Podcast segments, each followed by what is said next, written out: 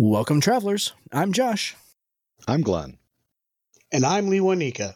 And this is Tabletop Journeys, where we will be your not so humble guides on the quest for RPG adventures. Here at Tabletop Journeys, we are all devoted role players and storytellers at heart, and we absolutely love sharing our passion with you. On our show, we feature diverse tabletop RPG systems, demonstrating them through actual plays and breaking down the rules to provide you with tips, tools, and techniques to help you navigate them. We also love bringing the content creators behind these games into the studio to give you a peek behind the curtain with relevant and insightful interviews. Let us help you get the most out of your story, no matter what game world or system you're playing, because detailed settings, heroic characters, diverse NPCs, and a focus on story over rules can make any campaign legendary.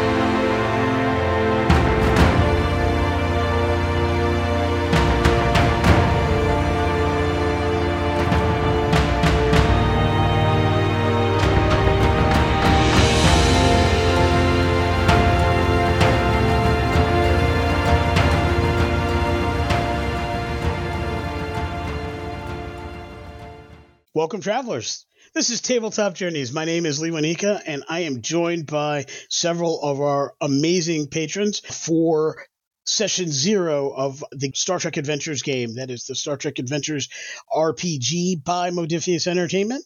And the game we will be playing is Star Trek Preservation. I have fallen in love with this system for a whole host of reasons, many of which we'll get into today, and many more of which we'll get into over the next few weeks and months as we are beginning an actual play series with our patrons for the whole world to listen to.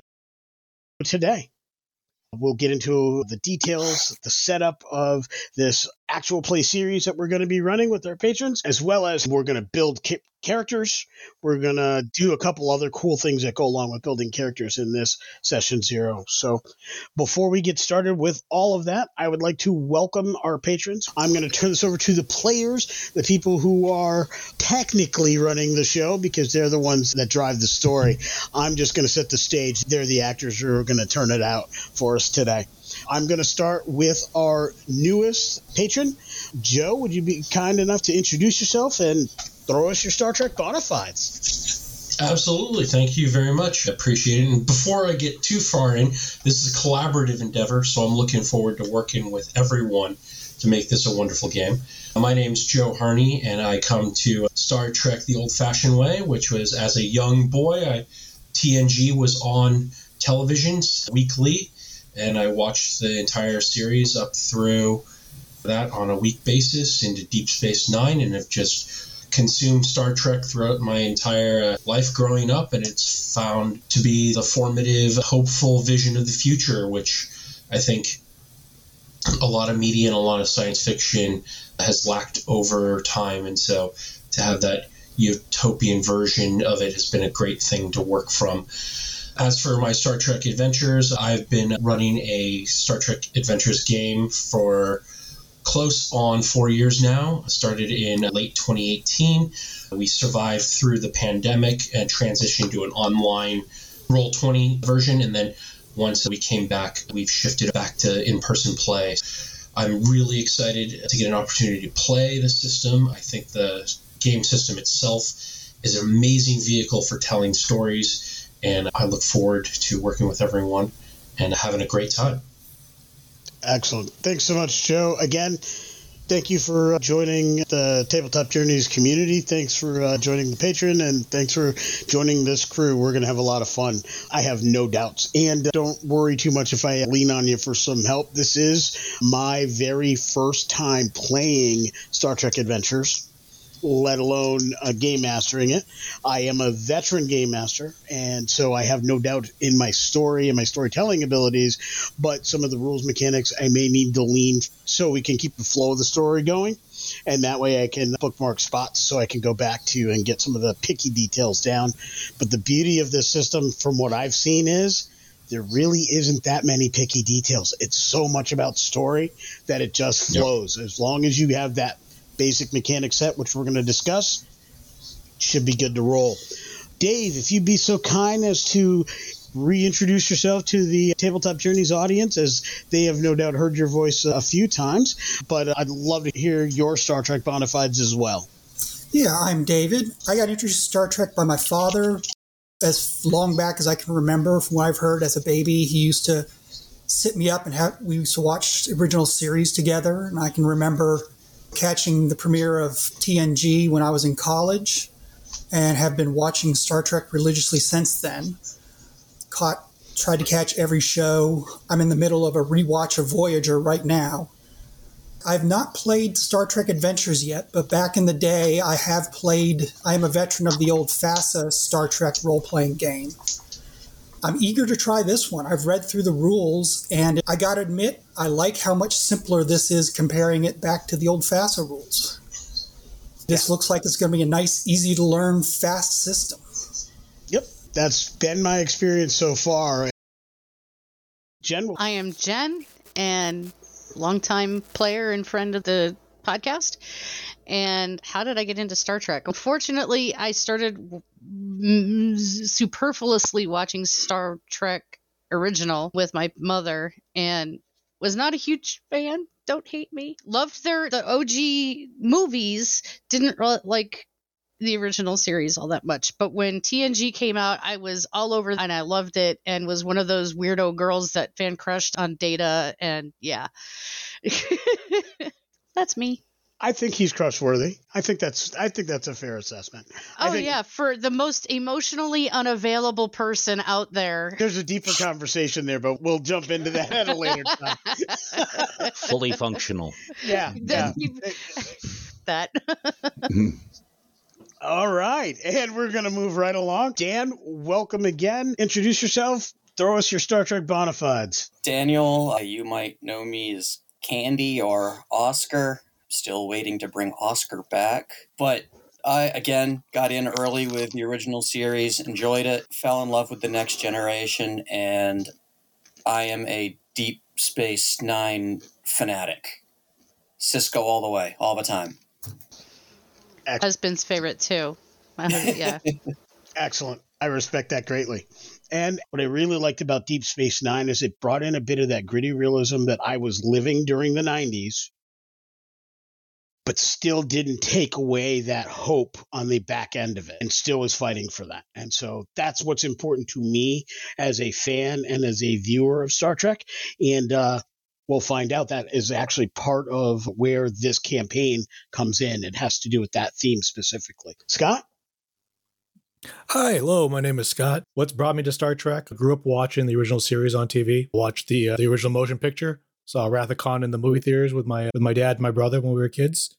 Um, quickly discovered that only uh, it was every other one was the good ones. Next Generation came out. We uh, started watching that. I recorded that on the old beta machine that we had, and then started collecting the collector cards for TOS and the next gen and continued watching the variations up until after Voyager. I think is when I stopped finally watching, but given the opportunity to uh, to play the uh, the role playing game is something I couldn't pass up on. Awesome. Thank you very much. You're not wrong about the every other one discussion. I think every Star Trek film has at least something worthwhile, but every other one is something really special. So I absolutely agree with you on that. And Chad, what brings you here today? And throw us your Star Trek bona fides. Oh, Star Trek started for me when I was in high school, and all I'm going to say is Counselor Deanna Troi.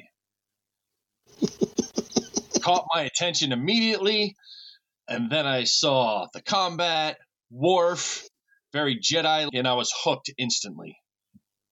Absolutely. And for me, it was Lieutenant Tasha Yar. I just loved the fact that in that first season, until that terrible episode that should remain nameless, Skin of Evil, she was the one I took notice of in season one. There was something to me that was very cool about a strong woman in a security position.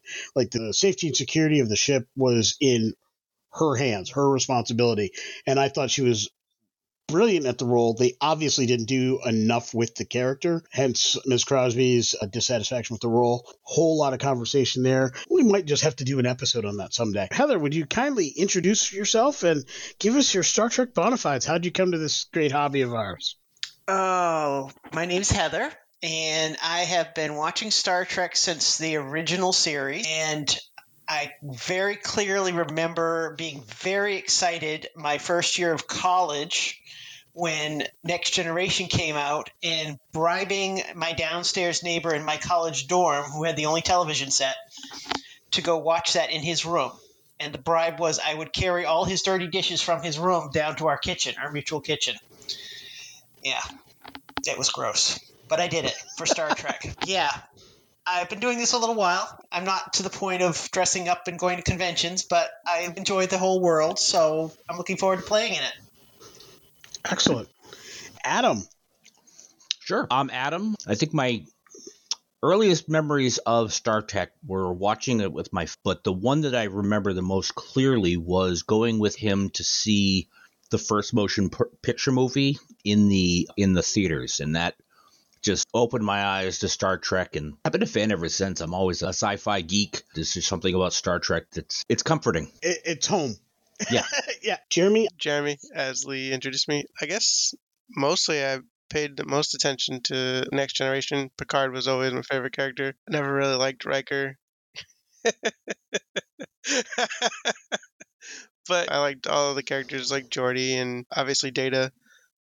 But as far as like Voyager and stuff later on, like I like Janeway, but I didn't pay too much attention to the, I guess the, a lot of the other characters on the show. I liked the idea of Seven of Nine being a Borg character that could be something other than a destructive force of nature.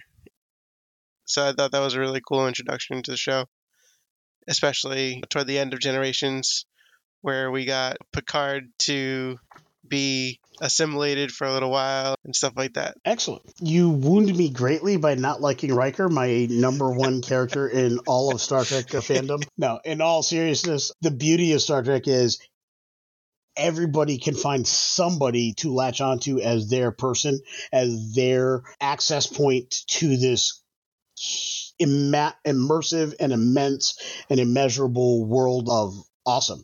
And we don't necessarily have to agree on who that entrance point is. Marty, would you be kind enough to introduce yourself and toss us your Star Trek bona fides?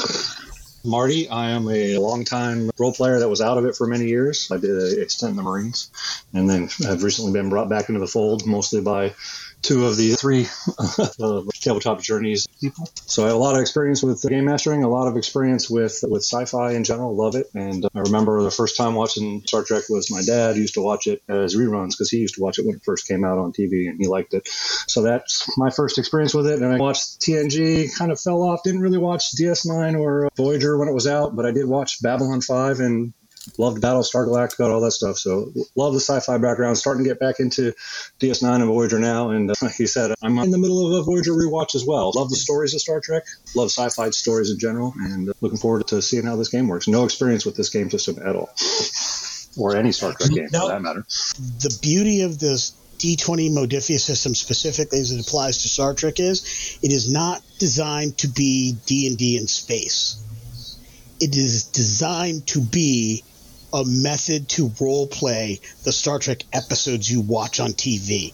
And it's a very different headspace, both as a game master and for players. I'm going to do my best to describe things as cinematographically as possible, keep our scenes and our action sequences and things like that in that cinematographic style. That's more on my shoulders. And it's designed so you can play it like any of the shows you want. So, along those lines, what I'm shooting for is a campaign style that is series style that's going to be semi episodic with story arcs. The 2D20 system from Modiphius in general has been described by a lot of people as a genre simulation system depending on how what parts and what pieces you emphasize in the mechanical sense you can replicate how a lot of genre stories are told with star trek you've got the six attributes you've got the six command disciplines the three divisions and the subdivisions that are set up and they feed right into the values and talents in Star Trek Adventures that you start out as ultra competent, experienced Starfleet officers. The base game starts you off as a experienced Starfleet officer who, given an unlimited amount of time and ability, will accomplish anything. And so the system is really designed of when the characters are under pressure, when they don't have an unlimited amount of time, they have someone shooting at them, they have some sort of external pressure on them. That's when you go to the mechanical system. You don't have to ever roll to pilot a shuttlecraft to where you need to go if it's just part of the story. I love that aspect. I have no doubt that when you put that that level of energy and fun into Star Trek, it can't help but be anything but amazing. Setting the stage, by design, the campaign is going to be modeled after DS9 in many ways. It is the plan is to be semi episodic, yet have story arcs. So that is definitely where we're kind of going with this. It will not be full on like the Discovery or the Picard series, but it will certainly not be less than the uh, arc slash episodic nature of DS9. There will be themes that carry over. Some episodes will carry immediately into other episodes. And some episodes will be like, oh, that was two weeks ago when we last met, or it might have been a month ago. Time will advance as the uh, campaign goes on. True to Star Trek Adventures fashion, this is set up like a television series. I will do my best to refer to, as opposed to sessions, I will refer to episodes as uh, opposed to a campaign, I will refer to seasons. So our season one is coming up. We're going to have our pilot episode. We should be recording that next month. Dates will go out within the next four days. That recorded. When we record our episodes, we will break those episodes about hour blocks, maybe hour 15, depending where the scenes break. Generally, I am thinking there will be four, four parts per episode as far as the way that's going to air as an actual play. That brings us to themes, setting, and tone. So, Star Trek Preservations is going to be a series de- delving into and dealing with the preservation of Federation holdings, ideals, their security, and lives. It's as seen through the lives of a patrol ship assigned to a nearly completed sp- deep space station on the f- frontier of Federation space. This is in the wake of the Dominion War, so we are talking post Dominion War by a few years. We're actually going to start in 2378. And which reminds me, I am going to send you all a link to Owlbear. And then I'm going to put up a nice little graphic on Owlbear for you. Let me know when you all are can see that. I've got Adam. Access Dan. granted. Access granted. Excellent. Mm-hmm a brief shout out to the folks at Owlbear because they are both amazing and wonderful. Because it's very simple. There's zero programming from the user end of this. It is literally upload pictures in certain things and you put it there. So it works great for me who's not highly technological. All right. And that is our timeline to kind of fit you all in. 2370 is the end of Star Trek Next Gen, Next Gen, the series. 2371 shows the is the Generations movie with the destruction of the Enterprise D, the death of Captain Kirk, final death of Captain Kirk. William Shatner's book, Beta Canon, is not part of this series. That is left out. I'll keep Imzadi, but Shatner stuff, no. That's, yeah. deep cut there for those who know. First contact was 2373, insurrection 2375, end of the Dominion War was, as shown on DS9, was 2375. Voyager returned home in 2378, end of the Voyager series, and this this series starts some a short time after Voyager has returned home. Now, there is going to be an interesting way this series is going to work and a time jump between the pilot episode and the remainder of the series. Essentially, crew that we're assembling is going to be the graduating class from Starfleet Academy 2378. Putting the timeline in my own head, has the Nemesis event happened in our timeline canon? Nemesis 20, 2378 9. Nemesis event has not happened when we open up this this series. Okay. Our pilot episode is going to be one of a series of tests following the Kobayashi Maru that all Starfleet officers take in some fashion or another. For any familiar with the book, The Kobayashi Maru from the 80s, one of my favorite Star Trek novels of all time, there is not just the Kobayashi Maru. There's a number of tests that are done, simulations and things like that with holodeck to- technology. They can do a lot more of them and they're very specific to areas of study and they help Starfleet with deciding where people have strengths, weaknesses, where they should be posted, and lots of high profile admirals pay attention to top top tier students and how they perform in these tests. So you're we're going to open with one of these simulations. So your characters will know you're in a simulation, but this is whether I get assigned to the best ship or the worst ship. It's like the NFL draft is coming up. Do you want to be a round 1 pick or do you want to be around 6 or 7? With all due respect to Mr. Purdy who obviously proved a lot of people wrong. But essentially that's what this test is about. This fits two specific purposes for the group. We are going to be using the starter set adventure module for that pilot episode. The idea being the starter set is specifically geared to teach the STA game and the 2D20 system step by step. It was not originally part of my plan, but about two or three months ago, after a number of different conversations with folks in the community and watching some great interviews on the Continuing Conversations YouTube channel or YouTube show, um, I definitely said this is the way to start the campaign.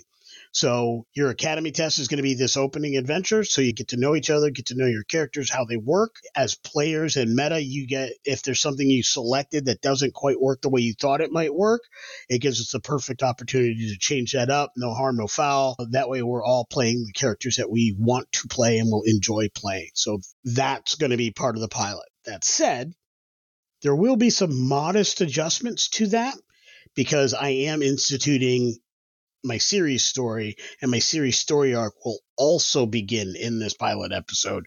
So some things are coming straight from the book and some things are coming straight from my mind. That's the setup of that pilot episode. At the end of that, your characters will be assigned to wherever their ships are assigned. Two years later, you will all be called in and assigned to this new space station and it's one of its associated assigned ships that's where all you all of you together on this on this Kobayashi Maru will come back together for the first time and that's where the rest of the series picks up proper. As we're building the characters there is a space that will be there that we are going to fill in to build your characters now, but that section we will not be using in the pilot episode because technically it hasn't happened yet. STA uses a life path model to build characters. So when we get to that stage of your life path, it won't have happened when we start the pilot, but it will have happened when we do the rest of the game. So we're going to build it now, ignore it for the pilot, and then it'll be there waiting for you on the other end. And I'll get into a deeper explanation of how that's going to play out at that time. As far as tone, individual episodes will vary. There's going to be some episodes that are going to be mysteries. There's going to some there are going to be some episodes that are going to be hard sci-fi. There's going to be some that are going to be a moral dilemma or moral drama, and there's some that might that are going to be more action oriented. It is going to be a Star Trek show.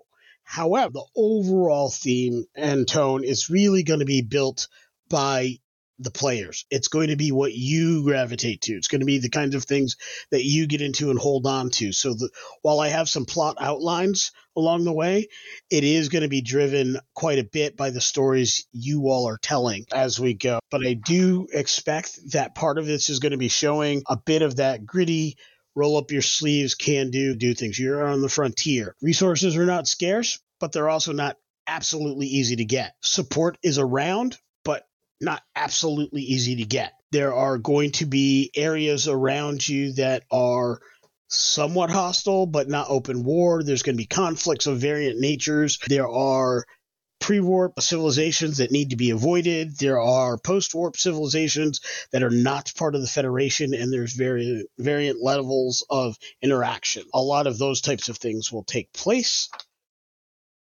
The goal is wherever we end up, or however we get there, that's the story that we collectively are telling. This is Starfleet. And in general, though there can be exceptions because of flaws, situations, and we are talking about characters who just got through a major war that tested a lot of these beliefs, Starfleet doesn't shoot first. Starfleet hails before they take action. Starfleet is about exploration. They're about finding a better way, finding a different way. Even the hardened veterans who are grizzled and calloused about their ideals and their belief in, as far as what other people will do to Starfleet. Most of the characters we come across, except for the ones that have fully jumped the shark and become villains, still wish they could be the Starfleet of old and still wish they could find that better way.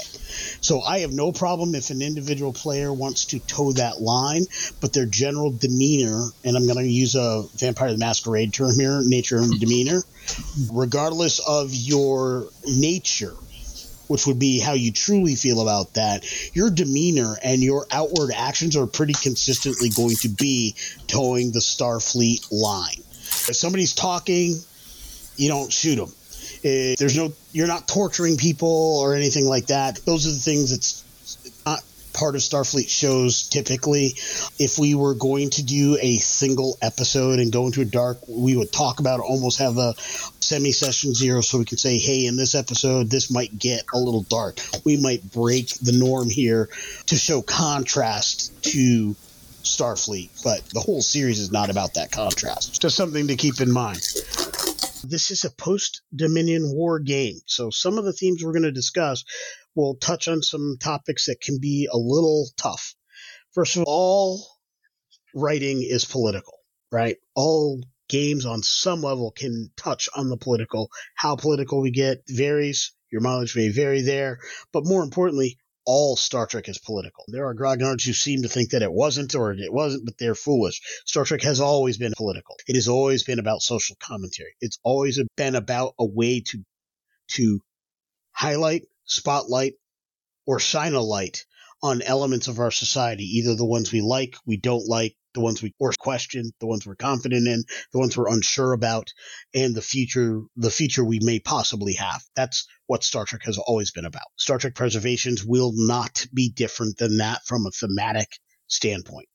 That said, I am very focused on making sure we are cognizant of and respectful of people's and concerns and wants for a role playing game. Because at the end, I do want this to be fun. Here at Tabletop Journeys, lines and veils are of critical importance to me as a player. I want to make sure we're respectful of all of those things. I always start with my lines and veils so that if yours match those, you don't have to worry about mentioning them. Just say, I'm good. But if there's something outside of what I've mentioned, feel free to do so. If you're not comfortable doing so in this setting, when we're done, just message me. I tend to use a lines and veils style, but there's always effectively an X card. It doesn't have to be an X card, doesn't have to be a signal. At any point, anybody in my games can say, hey, we're going too far. Can we please stop? And I will immediately do. We'll pause any recording. I can take that player aside, find out what's happening, see what we can do to work away from that. I strongly believe in creating a safe table, creating a safe environment that everybody feels comfortable with. By all means, if there's anything that you think is an absolute no, let's not get into that don't hesitate to at any point to say. As far as my lines and veils, we are talking about a post Dominion War epic when you talk about a society such as the Cardassians, who are now coming out of being types of organizations that did that kind of thing, um, that's something where there's going to be conversations left unsaid, but it is still part of the lore. For example, the existence of children of war, and I'll leave it at that. When the conversation of mixed heritage children, specifically Cardassians and Bajorans, the decision was we might refer to it as a children of war kind of scenario, and we will not discuss any details beyond that. That that's one of the uh, decisions that we that everybody felt comfortable with, and I will be checking in with a couple of the players just to see their feelings on that because I don't want to cross that as a line. I want people to be, feel safe. This is a Star Trek show. So, in general, if you have not seen it, that type of thing in the episodes or the movies, you're not going to see it here. I'm not breaking new ground. I'm not trying to bring Game of Thrones to Star Trek. That's the most and I love Game of Thrones. That's not a disparagement towards them. It's a different media, it's a different tone, it's a different theme. They are totally different things. In general, now I want a Romulan game based off Game of Thrones. You just did that to me. Any type of overt sexual and romantic situations are going to be off screen. That's what I call a veil. It's going to be that that old school they go into the room and the doors close or the lights go down we move to the next scene there will be no on-screen harm of children however the game will likely include the possibility of natural disaster this is a Star Trek show. Natural disasters happen in Star Trek all the time. The graphic nature of what we show and blew up. That's a horrible event, right? They showed that in Star Wars, but those types of things could happen. There could be a destruction that impacts a planet or impacts a continent, but I would not show individuals being maimed in those situations. I would simply talk about uh, the demographics of it all. 100,000 people were harmed or lost their lives, or we were able to save X, but so many died, so many were injured, that type of thing. So I will. My goal is not to show the graphic nature of these types of things, but there are episodes that I've got planned that could end up in the horror vein. So you might see some dramatic horror uh, a la Alien, the first movie with less graphic nature, but still that level of thing. So that's where I'm going with things. We are a PG 13 podcast. We try to limit the swears. As PG 13, there's officially allowed one F bomb per episode. That's usually Glenn Myers' job to take that up. But if he's not in the episode, that's a free for all. Y'all can call dibs on that if you like. Thing that's done, we tend to bleep for comedic effect in episode or in character, we would probably have to look at that. We might just edit it out. So just keep that in mind as you're role playing your characters. Though I thought the way they did it in Generations, the damn and oh shit from Data were perfectly timed and mm-hmm. absolutely amazing. And I don't want to, I'm not the language police. I don't intend to be the language police, but I'm the editor, so I'll fix it in post if I think it's graphic or going to take away from our ability to be Star Trek. that's my piece on that. If anybody has any lines or veils, I guess I'll just go around the room. Marty, is there anything that you're concerned with or or whatever? I'm not concerned with any of my own personal lines or veils. I'm just worried about encroaching on other people. As being a Marine for 20 years, there's not a whole lot that affects me as far as lines of veils goes, and I've seen a lot of stuff. And especially as I get more comfortable, I may be the one that's slipping that f bomb in there. So make sure you're keeping an eye on me for those kind of slips. Yeah, we'll do. Dave. Okay, I realize this Star Trek was probably not going to be a big matter, but smoking. Okay. Fair that's, enough. That's the only one I've got. All right. So I I have long ago, probably at least as long as television has stopped showing characters smoking, unless they mm-hmm. happen to be a bad guy. I just it's not a big part of anything, and I don't think it's whatever. But I can certainly make sure that's not a factor in yep. any NPCs. It would never like be a central issue either. Yeah, like it's Star Trek. There's not a lot of smokers in Star Trek, but I just thought I'd bring it up since it's a yep. thing for me. Absolutely. And Joe. Yeah, I'm pretty good with uh, what we've gotten so far. I am a big believer of Roddenberry in like season one Trek, where the conflict is not interpersonal, but with the environment, or more towards not that to say that we can't have any interpersonal drama, but at the end of the day, we're all. I find the crew are friend, if not very close professional colleagues. We're f- real good friends, and so that level of like deep animosity. I'll say it out loud. D and D, the rogue stealing from everyone, I think is not in the theme of the of Star Trek. So we can have some. I would say we can have dramatic tensions, but they need to be resolved quickly and harmoniously, and with the consent of both players involved. Don't pick a fight unless you've pre-cleared it with someone else. That's a very good one. I tend to think of that along the lines of this is Starfleet. We're generally playing on that within nature and demeanor. But I would concur. I think if there's going to be an interparty conflict, okay, I'm from this background or I was on this ship. We had a rivalry with your ship. How do we want to play that up?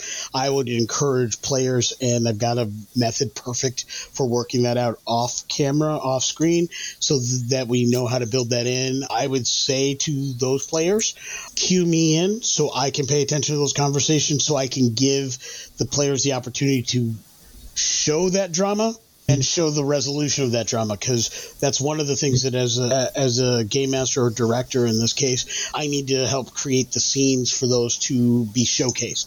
I think there's greatness in that. I think that's what DS9 did very well.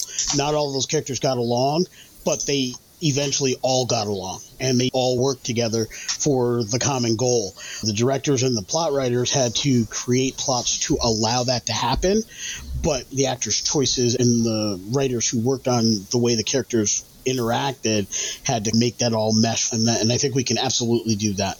Talking with the other players like, "Hey, let's have this out or let's not have this out." We can work that out or we can work that out will be the way to do that. Yeah, we can have drama, but it does need to be resolvable. Yep. Absolutely. But basically, your comment base sounds like this is going to be Star Trek, not Battlestar Galactica. Yeah, pretty much. Yeah. And I that that's what I love Battlestar Galactica, but that's a different that's a different theme. That's not what we're going for. That's mm-hmm. not Star Trek Preservations. So I'm also not a I'm also not a super fan of the Deus Ex Machina that is Q. I've never seen Q brought into a role playing game and be used effectively, uh, dramatically. I'm sure you could probably pull it off, but to date, I haven't experienced it. So I tend to leave the continuum, like captains and above are briefed that the continuums exist, and to punch the call help Starfleet button if one ever shows up. But I've always, as a personal preference, left uh, that out of my game. So my love of John de Lancie's acting and his role of Q knows absolutely no bounds. Even though retrospectives have said some of his Q episodes in Voyager were not great, those were episodes that when I found out they existed, I sought them out and watched those remarkably out of order because I just like watching John de Lancie on film. I think the Q is great, but there has to be a very specific story. I'm working on developing this character or this character relationship in order to do that. I can say, just as a conceit, I have no such plans in this game for that. I do think Star Trek in general is replete with here's an all powerful character or concept that you just have to negotiate with or find your way out of. I think Q is on the upper end of that. Even when I play fantasy games, Sword and Board, I tend to play more gritty, down to earth, less ultra powerful, super Magi type games anyway. That's not my style of game I run. So you're not likely to see something like that in my game, but I do appreciate the comment So keep that in mind. What you may get is some cute references to it just because I like to needle my players a little bit for kicks and giggles. All in fun. Yeah, but no, there are no plans for Q or continuum type stories within within this series. Right. At least not season one. If I ever get a great idea for one, we may revisit.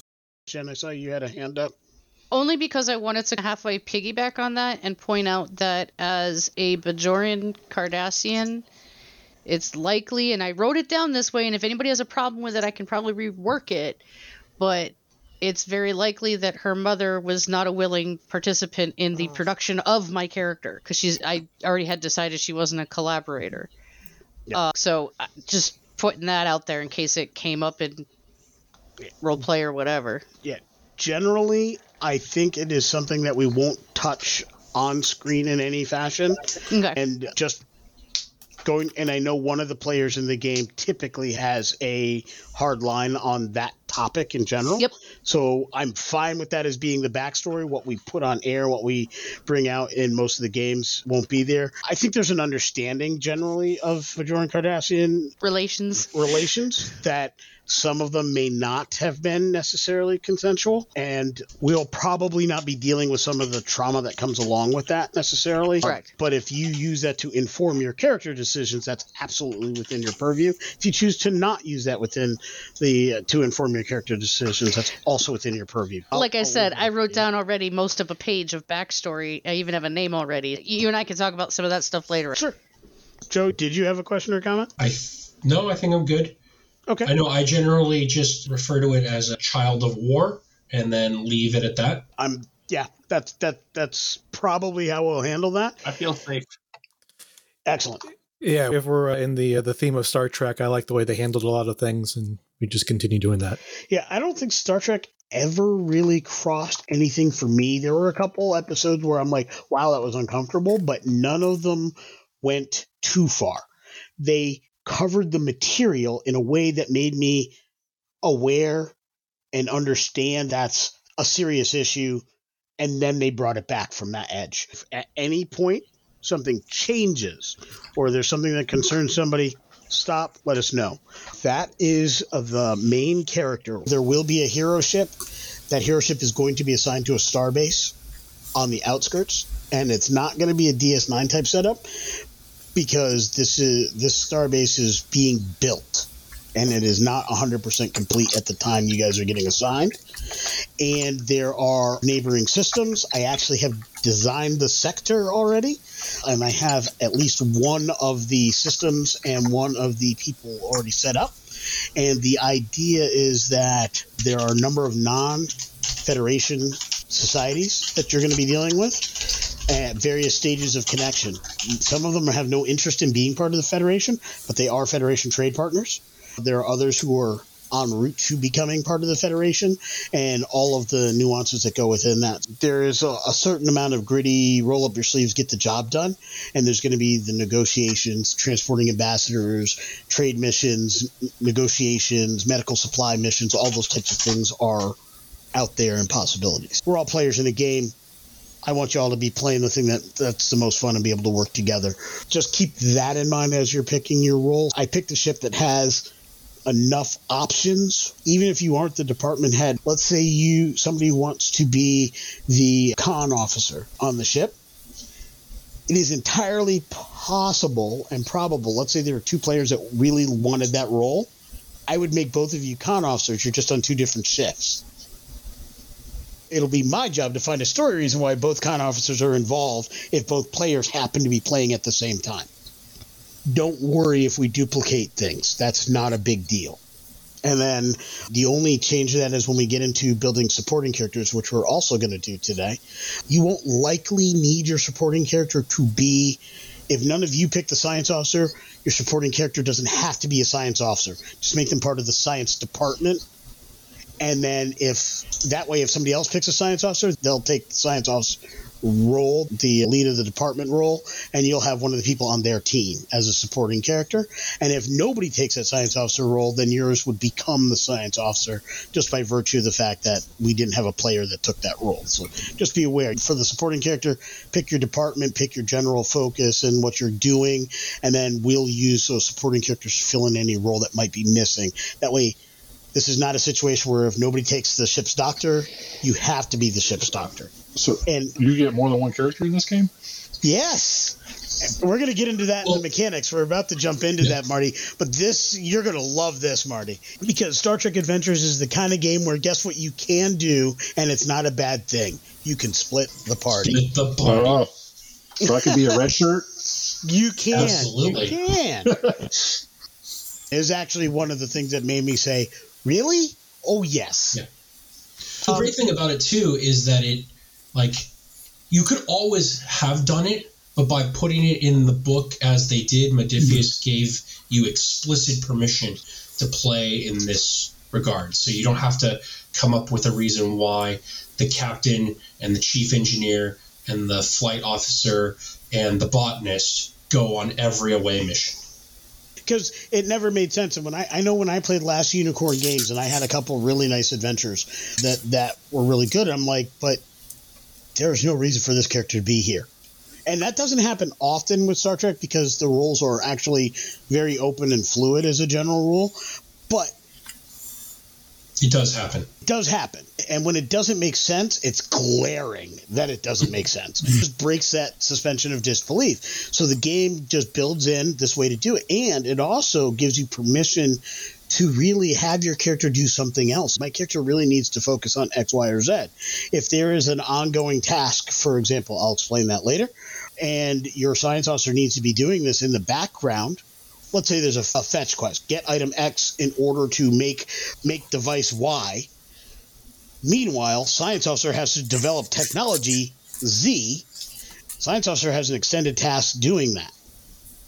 He can't be part of all of these other things. So that again is a situation where that really hurts storytelling now, the player playing the science officer can do that and be very successful and be doing something meaningful with his character, but he has a supporting character that might be a security officer that, along with the away team, get doing the fetch quest piece of the episode's adventure. I think yeah, that's just a brilliant design. And there's the great mechanic is if you keep going back to the same supporting character, you can eventually promote him to a major NPC, kind of Chief O'Brien style. Yep. We saw him and we saw him, and we saw him, and then he became a recurring character, and then on to being a main character. So they've really captured that essence.